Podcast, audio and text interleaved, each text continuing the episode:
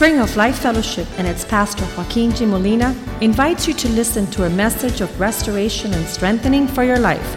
Be a part of the vision, changing the world.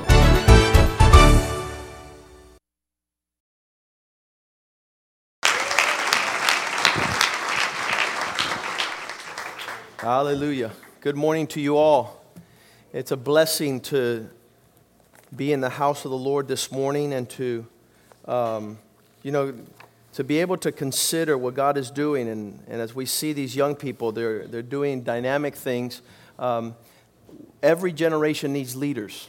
How many know that, that if people follow Omar and Kenny as the leaders of their generation, huge things are going to take place? How many know that? And um, we have a great amount of, of these. There's, there's, there's a great population in our generation. They're called the fatherless. Uh, people that are orphans, um, people that have no direction, they have no purpose. Uh, if you see what they're doing to their bodies as they are uh, tattooing their foreheads and their ears and the back of their necks and stuff like that, that's just a sign of one thing. And you could say, no fathers. No fathers. And uh, it's a culture absent leadership. And um, when leaders are standing up and excited about uh, putting the women at the front lines of battle, how many know that that's a curse? Does anybody know that that's a curse? When, when, when a thief is breaking into your house and you tell your wife, honey, go and, and, and go beat him up. You know, that's just a sign of no manhood. And so that's where we're at as a nation, um, as the Congress and, and the government is, is celebrating uh, putting our, our mothers, our sisters, our wives at the front line to fight the enemy. And that's what's in the headlines of the news nowadays. And it's just a sign of one thing there are no men. And that's been the dilemma of creation since day one, where God, his first question is Adam, where are you? Where are you? Where are the men in, in, in our homes? Where are the leaders uh, in our institutions? Where, uh, and it's not, a, it's not just a United States problem, it's a problem all over the world.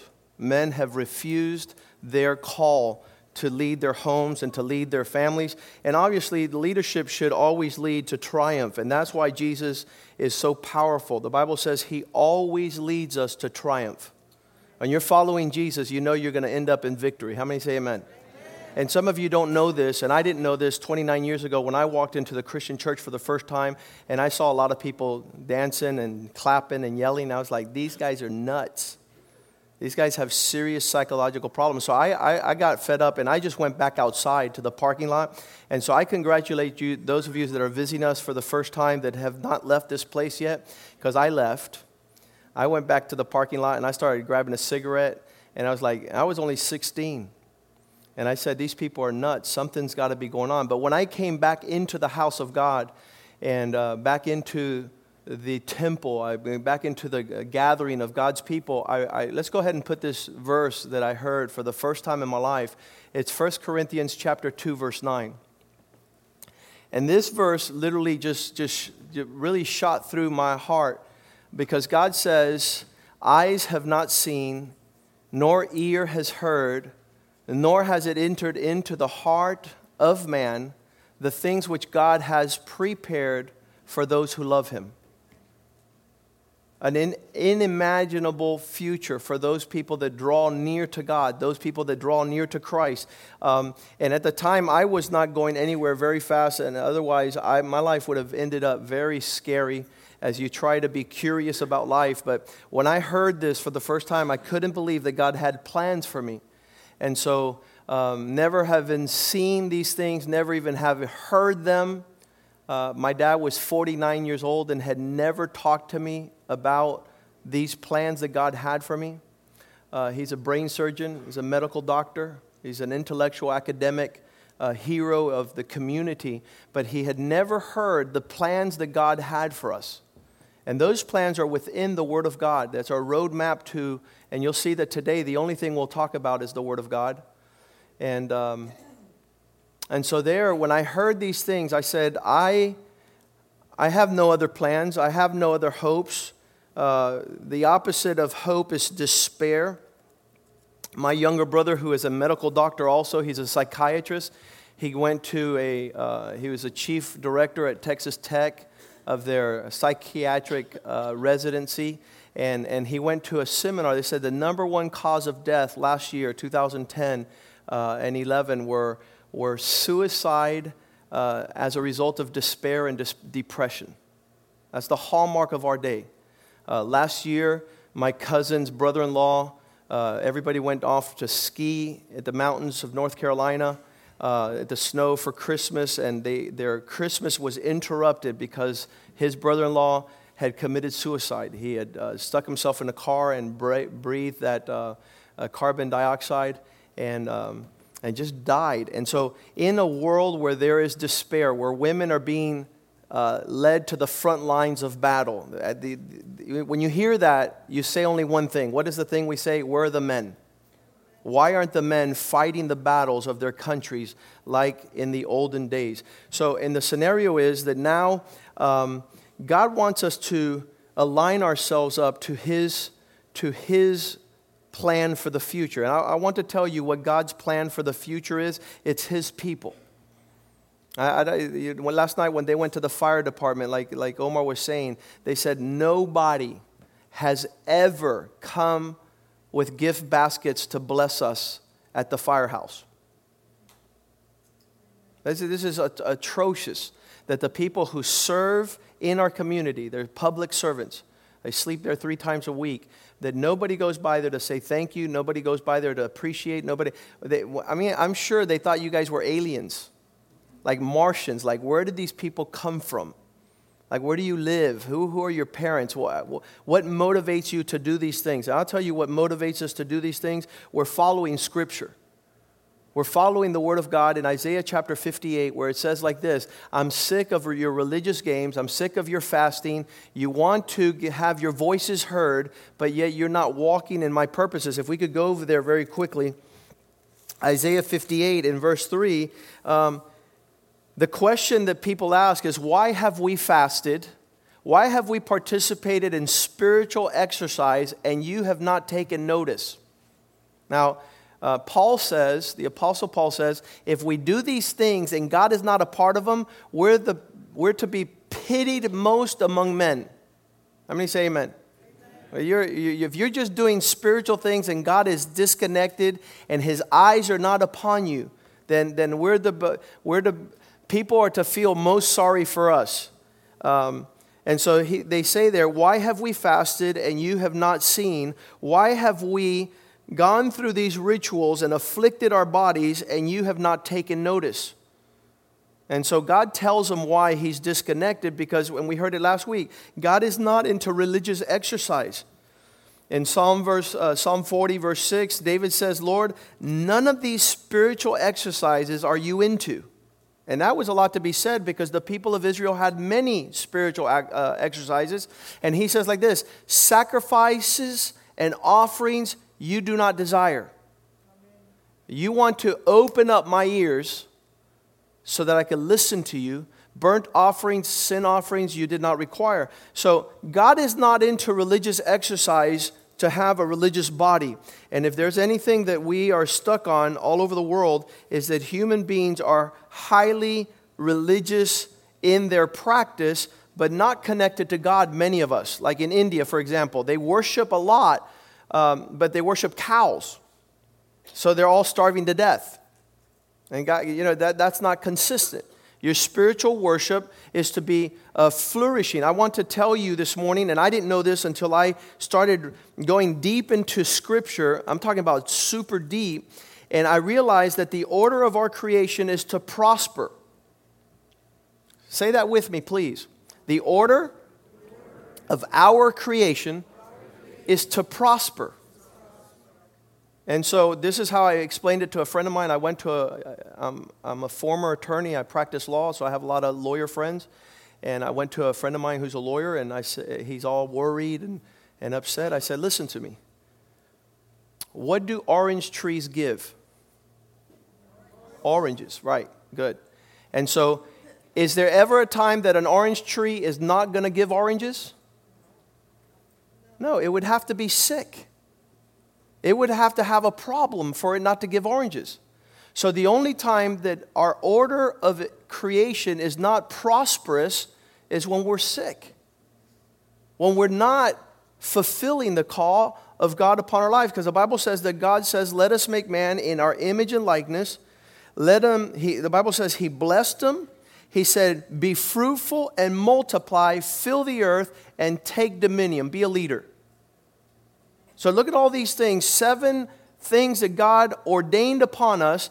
And instead of being um, uh, the Bible, the, the, that whole, there was a whole proverb that says, early to bed, early to rise makes a man healthy, wealthy, and wise. How many have heard that? Healthy, wealthy, and wise. Uh, poor, sick, and stupid. That's the opposite. Healthy, wealthy, wise, poor, sick, and stupid. So the scenario is that we need to say, God, fix me. Fix me so my life is a blessing. First and foremost, if you're a husband, my wife. If your wife doesn't have a smile on her face, there's a problem. And the women say, Amen.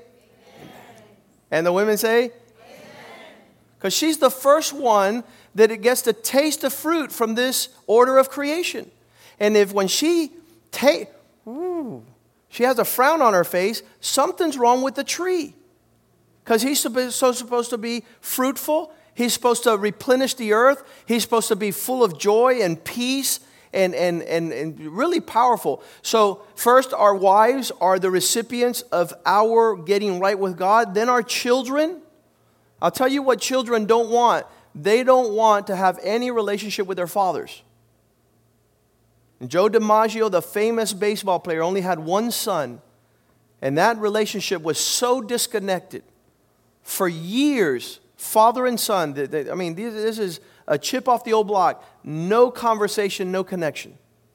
There was no blessing. Malachi 4 6 says, Unless the fathers connect to their children and the children connect to their fathers, there will be a curse upon the earth.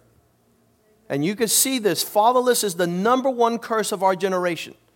This is the last verse in the Old Testament. He will turn the hearts of the fathers to the children, and he will connect the children to their fathers, lest the earth is stricken with a curse. And what is the curse of absentee fathers? What is the curse of a father who leaves the home? Say with me, poverty. poverty. It's the number one curse.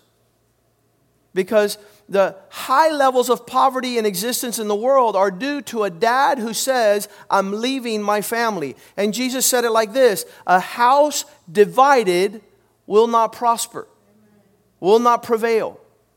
So there's an onslaught of single mothers. They're being father, they're being mother, they're being the, the breadwinner. They're trying to um, lead their homes, they're, they're going to battle. I don't, I don't know what's going to happen with these families where mom goes to the front lines. Dad's already not there. So when mom goes, what's going to happen? There's going to be a huge dilemma in our day. And so men have decided they're not going to get married no more. They're going to promote same sex marriages. You know why? Because they're intimidated by women. And let me, let me ask you something. How fruitful is a same sex marriage. You guys uh, understand this. A sterile relationship. There's no fruit of two people that are trying to come together. So we have, we have what the last days is going to be the hope of glory. And you know who those people are? Those people who listen to God. Those people who do it God's way. In 1980, the women decided that they would have artificial insemination. They would have test tube babies. Two women would come together and they say, We'll have our own children. We don't need men. That was 1980. In the year 2000, these babies, these test tube babies, were now hating these women. Why would they hate these women? Could you answer that question? Because you didn't give me a dad. You were so selfish that you forewent giving me a father. And my only hope for being, being prosperous in this world as a young boy is having the model, the role model of a dad that would teach me these things that without worship, it's not worth to prosper. Listen to me. Without a relationship with God, our prosperity has no significance. So you could be successful and not be significant.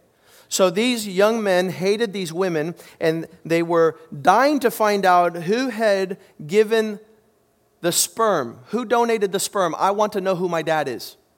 Well, we, we decided you're not going to have a dad. Well, you know something? You're not going to do that to me. Because I want to know where I come from. I want to know who I am and what I'm supposed to do upon this earth. So, all these are the dilemmas of our day. And you guys know, like a good ostrich, people would rather put their head in the ground than to deal with the issues, right? A lion's right in front of you. Let me stick my head in the ground and act like he's not there. Now, if you pretend, does that matter? Does it matter if you pretend? So, here is God, and God wants nothing more than to have a relationship with his creation. He asked that question in the beginning Adam, where are you? And you could put your name right there. Steve, where are you? John, where are you? Robert, where are you? Adam, where are you? Eric, where are you? God is desiring a relationship, a connection, because He's desiring to see man prevail, prosper, be fruitful, increase. God desires to see His children, listen to me, princes upon the earth. Moses, the prince of Egypt. Joseph, the prince of Egypt. All these men that lived by what? By godly principles. They're not our principles. Einstein, if you, if you read the record of Einstein, which everybody promotes Albert Einstein as being the hallmark of intellect, to me, he's a buffoon. Why? Go find his sons. Go ask his sons, tell us about your father. Well, I'll tell you about my father. He abandoned my mother. He started a road trip with a lover. He started going to the high levels of intellectual establishment and abandoning us. I decided it was better to commit suicide. One of his sons committed suicide. The other one was severely, severely depressed all his life because he could not understand why dad left mom. We don't talk like that anymore. So that's why I consider the man a buffoon, a man who lacks wisdom, a man who doesn't have the fear of God, a man who has no legacy upon the earth. And so be careful that you not make yourself a devil. The devil knows a lot of things. He knows the whole Bible. The devil knows a lot of things, but he doesn't keep any of the Bible. He doesn't honor God and walk in the order of creation. He wanted to take God's place. So, therefore, he was uh, cast out of heaven and he's destined to eternal doom. So, we were talking about the Isaiah fast, and the biggest dilemma that we have as Christians and as believers and worshipers is that we would have a disconnect with God. And that's what they were saying, Isaiah 58. Why do we exercise spiritual things and you don't pay attention? Why are you not connected to us? And today, I hope, and, and my concern is there's people that come for the first time, and so you're giving, there's just a lot of stuff to hear for one Sunday morning. How many say amen? There's a lot of stuff, man. But guess what? We have an almighty God. He's an, he's, uh, the word is omnipotent. There's nothing impossible for him. And when I walked into the church 30 years ago, I had sarcasm and skepticism and cynicism all over my life. I said, I know God exists because I was just I just was inclined like that, but he has nothing to do with what's happening upon the earth. He's up in heaven. He sits on a throne with a big long white beard, and when I stand before him, he's going to hit me over the head with a scepter. Cuz I've done things that don't please him. So I know that I'm looking forward to a big old knot on my head because the guy's angry. But see, I didn't know God. And I didn't know the God who would give his son to die for me on the cross. And I didn't know that while other people sacrifice goats and chickens and doves, he sacrificed his son. And this is a historical reality as that Jesus Christ hung on the cross before all humanity as the Lamb of God who takes away the sins of the world. And I knew that intellectually or had been told to me, I had heard that, but I had never appropriated that truth to my heart. So in 1983, December 31st, 1983, I knelt down for the first time and I said, Lord, I knew you were the Lamb of God who takes away the sins of the world, but I need you to come and take away my sin. I need you to forgive me for every lie, for every proud, pretentious, indifferent, arrogant attitude. Forgive me, Lord. Wash me with that precious blood that flowed down that cross. And I got up from there with a challenge to God. I said, I want to know you, but I don't want to be a religious hypocrite. I want to have a relationship with you. And in order for you to have a relationship with me, I told him, I said, I want to know that you, that I know, that I know, that I know, that I know, that I know, that I know, that you talk with me, you walk with me, you embrace me, you lead me. All these things that I, I thought God was so distant. I would like to share a word this morning that will bring our fast to an end. And I hope that it encourages you to draw near to God because that's what God wants. That's what God wants most and foremost of all. Not for you to become a member of a religious institution or organization, or for you to be well versed in ecclesiastical philosophy and knowledge, but that you might have a relationship with Him. Let's pray. Father, we thank you this morning for your goodness in this place. We give you thanks that there is such a thing as a gathering of your people who come together to worship you and to give you thanks for the abundance of your blessing. Lord, even as last night we were walking through the Dolphin Mall and seeing the craziness in this world, each man after his own ways, each woman walking, though hurt deeply, pretending that everything is okay.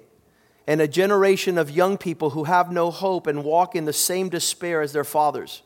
We pray that your word today would be a lamp unto our feet and a light unto our path. We pray today that these words that we share might be relevant to getting us closer to knowing you and to living with you so that answer of Adam, where are you, has been resolved. Because we will say, Here am I, Lord. Behold, I have come to do your will. I'm here to listen to the beckon of your call. I know you, I know your word, I know what you have me to do, I know where I'm, my gaze is set towards my future. I know the legacy, the inheritance I leave my children, my sons and daughters, who will know their God and be mighty upon the land. They will be able to stand firm when the tide of corruption and perversion is flowing. They will know right from wrong, truth from lies. You will remove deception from their eyes and give them clarity of vision to be able to judge rightly with all wisdom and truth and to desire righteousness in the most inward parts. Now prosper your word in the hearts of your people and let us flourish as the light of the world as people contemplate and see us, and they will want to come and serve the God we serve. Father, we give you thanks because you're the God of Abraham, Isaac, and Jacob, and you have left a legacy for those of us that were far off to come near to you. Bless your word this morning and prosper it in our hearts and lives. In Jesus' name we pray. Amen and amen. The hallmark of my concern as a newborn Christian after I had asked Christ in my heart was how real and how close is God to my life? And we were out at South Beach not far after having asked Christ to come and to be my Lord and Savior, having Him forgive my sins, starting new, when I had already decided I would not follow a religious format. My father was a brain surgeon, my mom a school teacher, 29 years into their marriage, faithful, practicing religiously the traditions of their fathers, and now in the middle of a divorce, in the middle of a separation. And I said, The God they serve is not strong enough to keep them together. I don't want to have anything to do with this God. How many say amen? So at 16, I became a perfect rebel until one day the Lord met me at the South Beach um, uh, there on uh, Miami Beach, and, and the Lord was going to introduce me to how close He was. And I was swimming out there, and I was a high school senior, uh, about to graduate from high school, and my high school graduation ring, you guys know what those are. You get them, uh, high school graduation ring, about an inch big. It fell in the middle of the ocean, and I lost it. So I was like, man, this is going to be a double bummer. One, I'm going to have no ring. And number two, I have to face my dad who's going to give me a ring. He's going to wring my neck. I'm in trouble. I don't want to go to the shore because there's my dad, and I'm going to have to tell him I lost a ring. He had just purchased me, and I still haven't graduated from high school. So I was concerned and stayed out there under the water trying to look for this ring. I'm saying, man, I got to open my eyes in salt water and scuba dive without a mask, snorkel, and, and sit here and try to find this thing, and nothing happened. So when my brothers finished uh, and they got tired of helping me look for that thing, and they went to the shore and they took the, the, the bad news to my dad first and foremost. I stayed out there a little bit longer. And finally, I went out to the shore. I said, Dad, you know something? I'm sorry. And he just looked at me like saying, Wait till we get home. But there was a little old lady there, and she wasn't that old, but I was 16, she must have been 40. And this lady says, I'm going to pray that God might show you his care for you in the smallest things of your life. And then that's when I, when I said, I hate religious people. They stick religion in everything that's going on. They can't forego the reality that I have lost my ring, and it's a, it's a reality. It's not, it has nothing to do with God. God is not here. God is busy running the universe. And she says, Today God's going to show you He's concerned about the most insignificant things in your life, the small things. And I didn't know a God like that. So she says, Let's pray. And I said, "I'd never prayed outside the church. I thought we could only pray in church. So she grabbed our hands and we did a circle and she started praying. And as she prayed, I was still very upset about the fact that she would be praying because that had nothing to do with the loss of my ring. And that could not, in a million years, return my ring to me. And that could not take away the heartache that I had at that moment. And so she prayed, and as she started making her prayer a little bit too long, I started saying, Now I know what she's doing. She's making fun of me. She's mocking my loss. And a lot of times we feel like that when religion is involved and when worship is involved. We feel, why are they inter- entwined with this stuff? And all of a sudden, I said, I know what she's doing. She's mocking me, and nobody's going to mock me in the midst of my loss and suffering. So I started looking at her. I said, well, Open your eyes, because when you open your eyes, I'm going to curse you out. Those were my thoughts. I'm going to send this lady to the farthest hell that I know. And as soon as she opens her eyes and looks in my direction, I'm going to say, Lady, you and your religion and your God go to hell. I was angry that she would be mocking me. So she said, Father, you created the oceans. You created the fish. You created the shells. You know the sands of the sea. And I said, This lady has no brain. The Lord forgot to give her reason, understanding. You know where Joaquin's ring is. I pray in the name of Jesus that you show him that you love him in the most insignificant small ways for your glory. In Jesus' name I pray. I looked at her, I said, Open your eyes, man, because I'm going to lay you have it. Even though I had prayed to receive Christ, I was still upset. And she opened up her eyes and she looked at me, and I looked at her. I was looking for some glance of that she was playing games with her religion, and there was none. This lady believed what she was doing. I looked again to make sure, and she's like, You go, you're to find your ring. I'm like, Lady, you're nuts, but I'm not. And you think I'm to go to the ocean and find my ring, but I'm not senile and I'm not crazy and I'm not a lunatic to follow in your religious craziness. And she goes, Go! You're to find it. And I was like looking at her, and my parents had taught me a little education. So I said, All right, if you're crazy, just go along with crazy people. Oh, yeah, I'm going to, I'll go. Let's. And I, in my mind, I was saying, I'm not going. I'm not looking for this thing.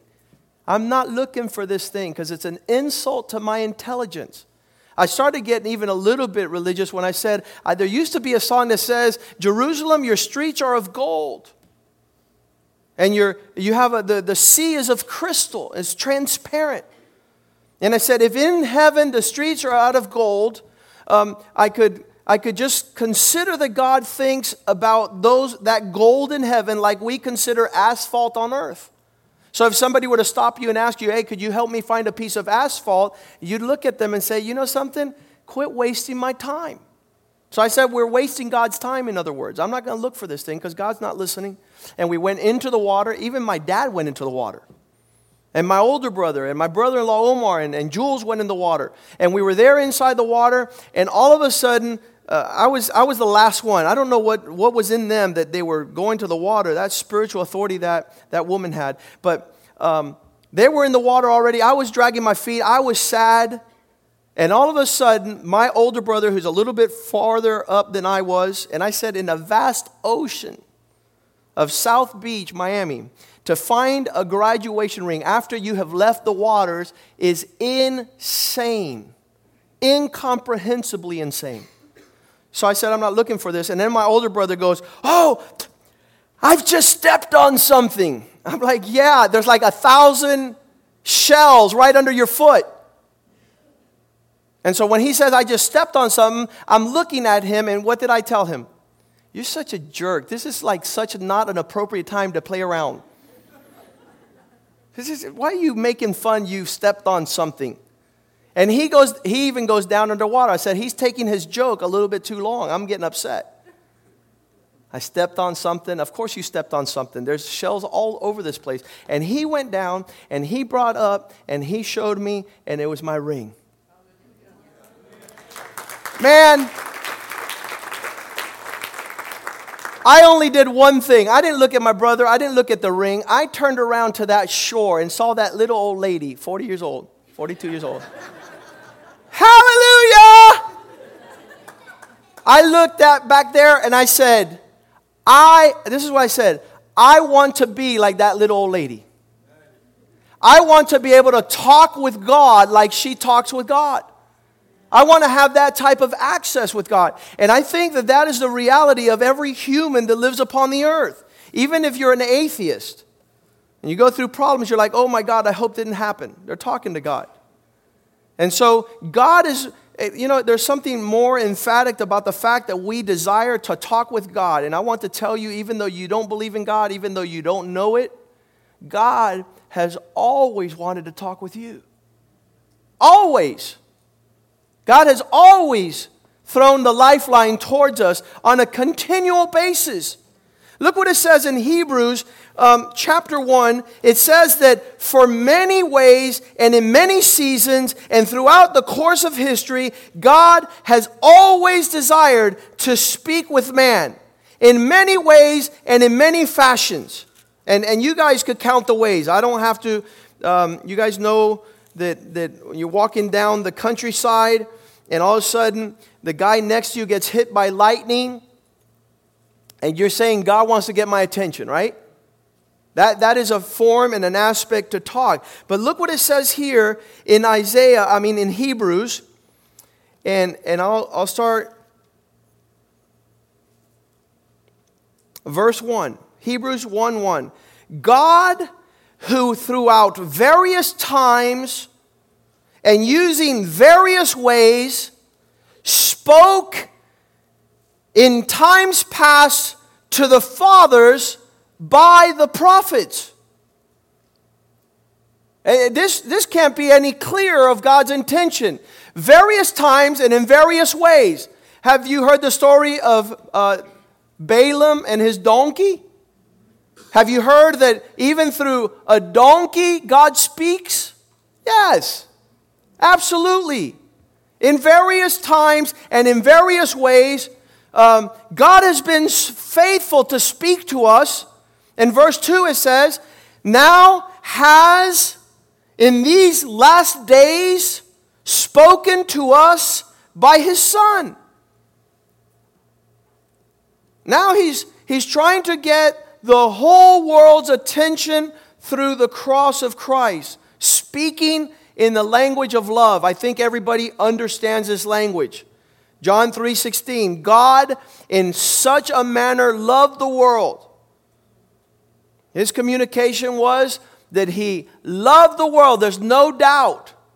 He gave, love gives his only begotten son. Whoever believes in him should not fall short, should not perish, should not be lifeless, but have a large portion of life. And let let me tell you something. Since the day that I met Jesus Christ, my life has flourished and become hugely fruitful. And it doesn't matter who I see or who they are or what they're doing, I introduce them to the author of life.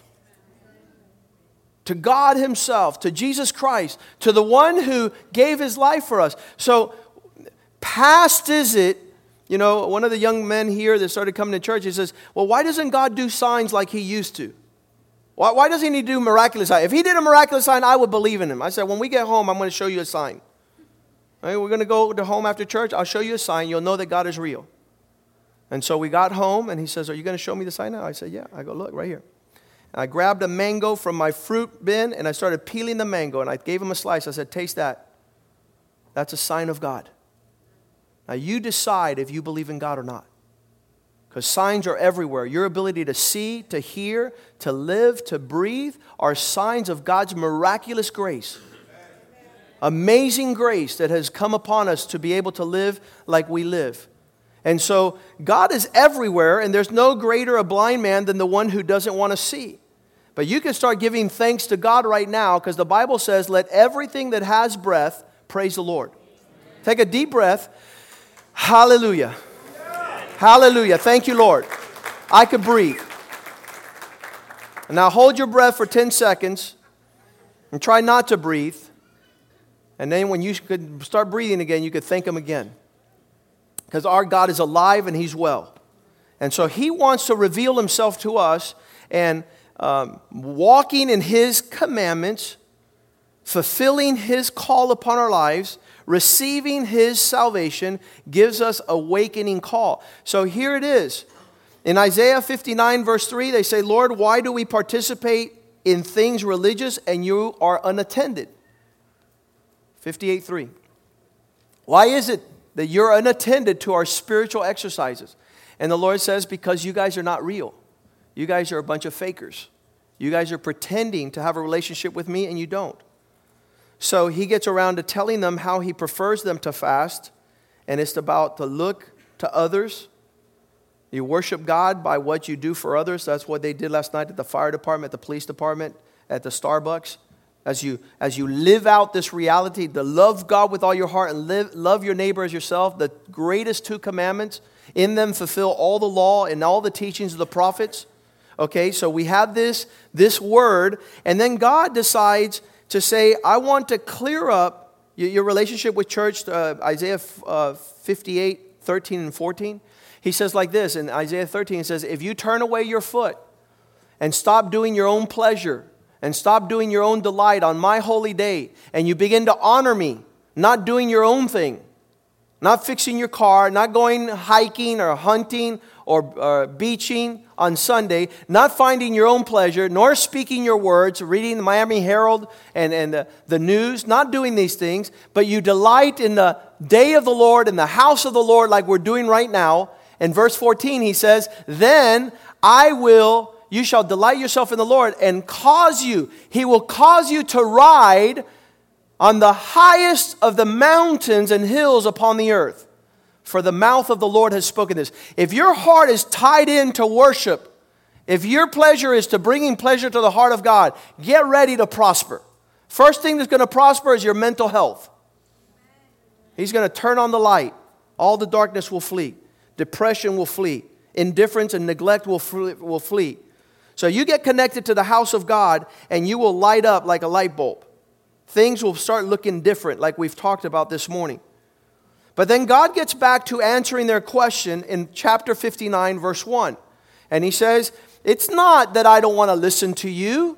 We already know he does. Behold, the, the Lord's hand is not short that it not, cannot save. God doesn't go around like this. Oh, you're too far. I can't touch you. I can't reach you. I can't help you. God is not like that. God's hands are long and everlasting embrace. The hand of the Lord is not short, that it cannot save, nor does he wear a hearing aid and he's lost his hearing so he can't hear you. He's not. God is not far and distant, and God is not deaf and dumb that he cannot hear. So then, what is it?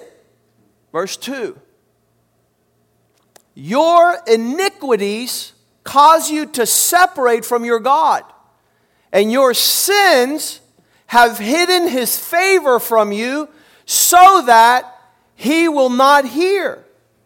Hey, Lord, help me not to get caught cheating on my wife this weekend. What? That's your prayer? Oh, God's not going to hear that prayer. Hey, Lord, I hope this year I could cheat on my taxes real good. Give my accountant that devilish anointing to be creative. What? I don't, I don't hear prayers like that. Father God, I never want to see my, my mom or dad again. God doesn't hear prayers like that. God says, leave whatever you're doing and go and mend yourself. Fix the relationship. Go and, and address these things. And so he says, It's not that my hand is short, it cannot save, my ears deaf, that they cannot hear. But your way of living has hidden God's favor from you. Darkness ensues. Sins have hidden his face from you, so he will not hear. And I don't know about you, but we get pretty aggressive when our prayers aren't being heard. How many say amen? You have a dilemma. You need God's help. He's not hearing. Psalm 13. This is an example. This is David. I got to hurry up. I got six minutes. I got six minutes and six hours of sermon footage. Psalm 13 says like this How long, Lord, will you forget me forever? How long will you hide your face from me? How long will I have to comfort my own soul? How long will I continue sorrowful all day long in my heart? Verse 2 How will my enemy be exalted? Why don't you address those people that are coming against me? How long, Lord? How long? And this is our prayers when we're not getting answered. And the Lord is just wanting to see are you willing to line yourself up with my glory? Are you willing to obey my word? Or are you just have this 911 feature in your prayer closet? I have an emergency, come and help. Otherwise, leave me alone.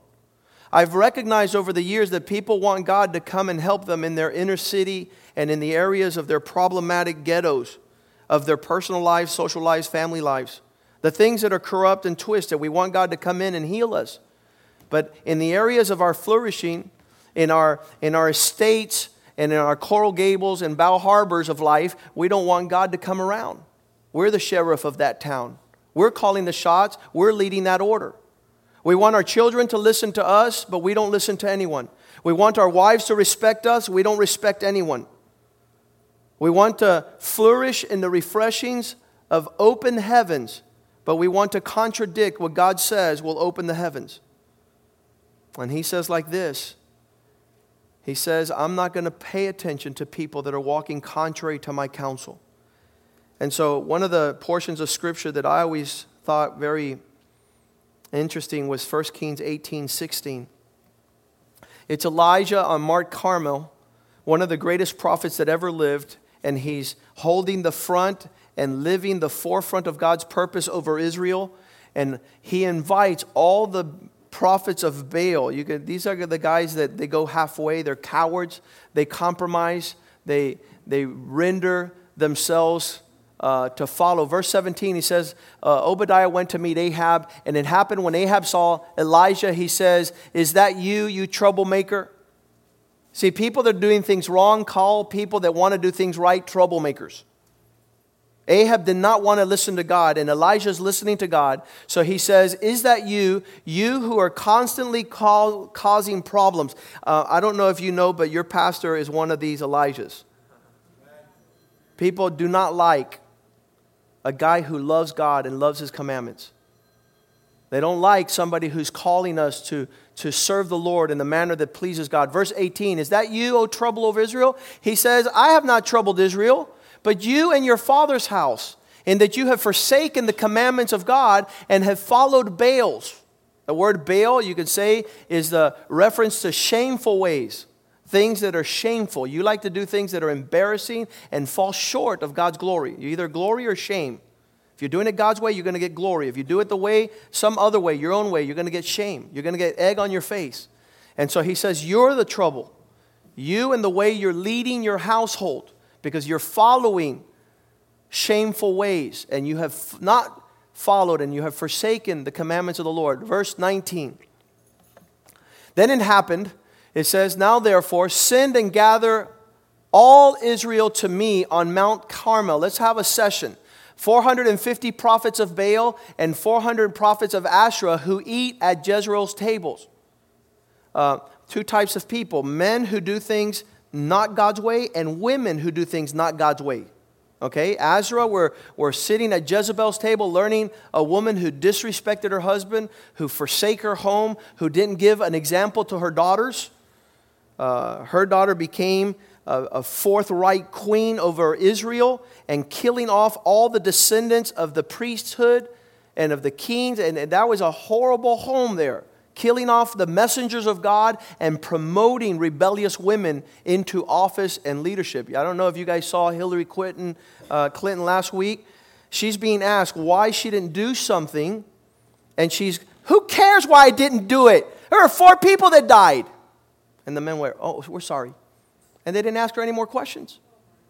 That's a strong spirit to intimidate Congress and not answer questions. That's ridiculous. But that is the hallmark of the men in our generation who do not lead and do not want accountability. And they couldn't ask her any questions. And so here it is that he says, I want these people to come because we need to draw a line in the sand. He invites them out there, verse 21, and says like this he sent for all the people. Elijah came to all the people. How long will you falter between two opinions? That's what's a, there's no three opinions. Either you serve God and do it his way, or you don't serve God and don't do his way. So Elijah says, let's split the line and either do it the way the book says or don't do it. But let's let's call it a quit here. There is no third middle middle stream here. And he says, How long will you falter between these two opinions? If the Lord is God, follow him. And if Baal and the systems of the world that forsake the commandments of God are the way, then follow him. But the people answered him not a word. Verse 22. And so he's going to, then Elijah said to the people, I alone am left among the prophets of the Lord, but Baal's prophets are 450, which was not true. Verse 23. Therefore, let them give us two bill, uh, bulls. Let them choose one bull for themselves and cut it into pieces and lay it on wood, but put no fire under it. I will prepare the other uh, bull and lay it on the wood, but no fire under it. Then you call on the name of the Lord your God, and I will come and, and, and I will call on the name of the Lord. And the God who answers by fire, he is God. So all the people answered and said, We agree. It's a deal. We got a deal going here. Now Elijah said to the prophets of Baal, Choose one of these bulls and prepare it. So they chose it and they called upon their God, but put no fire under. Verse 26. So they took the bull which was given to them and prepared it and called on the name of Baal. Listen to me. From morning time to evening, to, to noontime, I mean, saying, Oh, Baal, listen to us, hear us. But there was no voice. No one answered. Then they leaped on the altar which they had made. And so it was at noonday, when they were crying and crying and crying and crying, that Elijah began to mock them and said, Cry aloud, for he is God. He is either busy right now, he's taking somebody else's call, he's meditating, or he's on a journey. Or perhaps he's even sleeping. Maybe you have to shout louder, he needs to awake. Listen, I think that our worship would be a total mockery to our generation if God did not answer our prayers. And so, the most powerful thing we have is calling upon the name of the Lord. Prayer is more significant than anything else we get. And we haven't taught our children how to pray. We have taught them how to go and get scholarships at the university, how to become incredible medical doctors, lawyers, accountants who lack prayer, who lack connection with God. They do and they know how to like Steve Jobs was made of wonderful tools in the Apple production. But guess what? He did not know how to call upon the name of the Lord. He did not know. And so that is a travesty. And God wants us not only to be able to call upon him, he wants to be able to answer. Verse 28 So it was they cried aloud and they began to cut themselves and they became uh, with knives after, their custom with uh, javelins until the blood gushed upon them or blood sacrifices. When the midday was past, they prophesied until the time of offering. And there was no voice, no answer, no one paid attention. We went to Fort Myers um, last year, the year before, 2011, and it was a hall of Muslims, 3,000 Muslims. And Reza Safa, a friend of ours who's um, he converted over from, from being a Shiite Muslim, and now he's a Christian. And he says that he became a Christian because he heard God answer him when he prayed in the name of Jesus. And he says, That's it. I've been a Muslim all my life, never heard God, and I do one prayer in the name of Jesus, and God speaks to me. So he, he transferred and became a Christian. So now he goes around telling Muslims if you want to hear from God, you have to come through Jesus. And so there's 3,000 people in Fort Myers, and they're all there to hear him debate one of the imams, one of the priests of their Muslim mosques. And he asks one question. He says, How many Muslims here this afternoon have ever heard the voice of God? And nobody raised their hand. And then he said, like this How many Christians are here have heard God speak to them? And all the hands went up. All the hands went up. That Imam got so irate, he got up there, and the first thing he says, You have not heard God. God speaks to no one. And he just got angry. But guess what? He does speak. He does speak. And he speaks often in various ways and many times. You have to have a heart. And God here, the mockery of these men, no voice, no answer, no one paid attention. Verse 30. Then Elijah said to all the people, Come near to me. So all the people came near to him, and he repaired the altar of the Lord that was broken down. They went over and messed up his altar, apparently. And Elijah took 12 stones according to the number of the tribes of the sons of Jacob, to whom the word of the Lord had come, saying, Israel shall be your name. Verse 32. Then, when with the stones he built the altar in the name of the Lord, he made a trench around the altar large enough to hold two uh, barrels of seed. Verse 33 And he put wood in order and cut the pieces of the bull and laid it on the wood. Fill four, fill four water pots with water and pour it on the burnt offering and sacrifice. Then he says, Do it a second time. He says, Do it a third time. And they did it a third time. They filled up that altar with so, it made it so impossible for anything to light, for there to be a flicker of anything that would spark fire. So water ran all around the altar, and he also filled the trench, so there was nothing coming from the outside. And it came to pass at the time of the offering of the evening sacrifice, Elijah the prophet came near and said, Lord God, the God of Abraham, Isaac, and Israel. Why do you do this in prayer? Why do you say, God, I'm praying to the God of Abraham, Isaac, and Jacob? Why? It's his address. You, you say, the God who created the universe. So you're getting your mail to the right place. The God of Abraham, the God of Israel, the God of Isaac, the God of Israel. Let it be known this day, you are God in Israel, and I am your servant and that I have done all these things following your word. He wasn't following his own sham. He wasn't praying according to his own uh, imagination. Oh Lord, I pray that. No. Pray according to his word. I, I want to touch upon a, a verse in First John that tells you if you pray according to the word of God, he hears you. Let's read that real quick. First John 5 14. This is the confidence we have. How do you know God hears you? Because I'm praying according to His word. He, we have this confidence if we ha- uh, that we have in Him that if we ask anything according to His will, He hears us. Anything that's lined up with what God wants. God wants you to be prosperous. It's your order, the order of your creation. Lord, make me prosperous. Make me fruitful. If you're not making me fruitful, it's because I'm not hearing your word. What word? 1 Peter 3 7.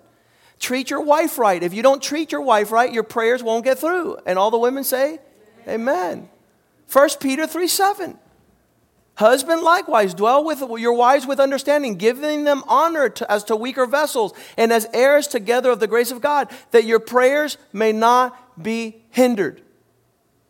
You want your prayers to get through? Treat your wife right. Malachi 3, uh, 2.13. This you have done. You have filled my altar. Uh, the second thing you do is fill, cover my altar with tears, weeping and crying. So he does not regard the offering anymore to receive it from your hand. God doesn't want to hear your voice. The guy says, obviously, in verse 14, why not? Why doesn't God want to hear me? Yet you say, for what reason? Because the Lord is sitting there witnessing between you and the wife of your youth, and you're dealing with her in a treacherous manner, yet she is your companion and wife by covenant. I'm not going to listen to your prayers, my friend. You have disrupted the frequency. How? How you treat your wife, how you speak to her.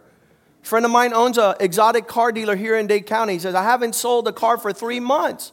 And whenever I hear a man tell me that, I said, Listen, if I were you, I'd go fix my relationship with my wife. And he was like, What do you mean, wife? What does wife have to do with cars? And I've been a car dealer all my life. I said, really, go fix the stuff with your wife. The next week, he called me. He says, Could you come over? Because my wife just served me with divorce papers. I didn't know anything, but I know when a man is not being fruitful, he better check his relationship with his wife because God says he's not going to listen to prayers like that. I don't know why God chose that, but that's what His Word says.